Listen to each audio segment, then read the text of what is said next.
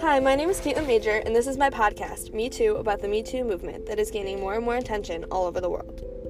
Hi, my name is Hunter Lawrence, and I'm just here to learn more about this movement. This movement was originally started in 2006 by Tarana Burke and was intended to bring awareness to sexual abuse, and more specifically, victims of color. Recently, in 2017, it broadened to encompass all victims of abuse and assault. After Donald Trump's inauguration, people started speaking up. There was a huge push around this time because of the stuff coming forward about him and what he had done to women. That's very interesting. I didn't realize that it had started with victims of color or that it started so long ago. Is the movement just about women victims?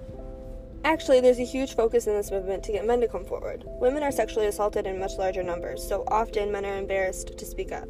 They feel like no one cares about them as much and that their situations aren't as valid, when in reality, everyone's situation is just as valid and needs to be spoken about. It's sad that these boys and men would rather suffer in silence than speak up and be heard because they're embarrassed. I agree. It is important for men to speak about their abuse as well. From what I understand, this movement is just giving everyone a space to come forward. Yes, the movement is all about making people feel confident enough to talk. It's about showing them that they aren't the only ones out there who have been through this. The more people that come forward, the more the people are willing to speak about their own experiences. It's about empowering one another. Which I think it does a great job of doing. Another big point is that it's never too late to come forward and speak up. A victim could wait years before they're ready. It's putting them in a vulnerable position and brings back memories that they might not be ready to relive. This could be scary. They could be scared about what people's opinions of them might be and that they might not be believed. So many victims aren't believed when they finally speak about their abuse. That's true, and I imagine it can be very scary for victims. Has the movement created any change besides empowerment? It has actually created actual change. A bill passed in Albany lengthening the statute of limitations for when child victims can come forward. Many female legislators stood up and spoke to persuade the vote. They took the opportunity to make things better for other victims and help them get the justice that they deserve.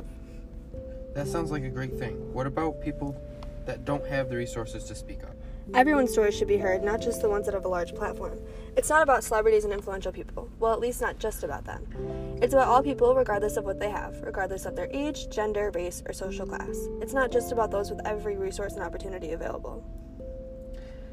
Why do I hear so much negativity regarding this movement? It seems like such a positive thing. Well, a lot of people don't like that people are losing their jobs over these accusations, which is very valid. However, people aren't just losing their jobs for no reason. There has to be some credibility. It's also commonly believed that men will be falsely accused of rape. This is absolutely insane. The chances of a man being falsely accused of rape are smaller than his chances of actually being raped. People are just looking for any excuse to be mad. So it's not actually a negative movement. People just portray it that way. Exactly. I feel like this movement is very beneficial and has helped a lot of victims. It has. Well, that's all the time we have for today. Thank you for being here with us. Thank you for having me.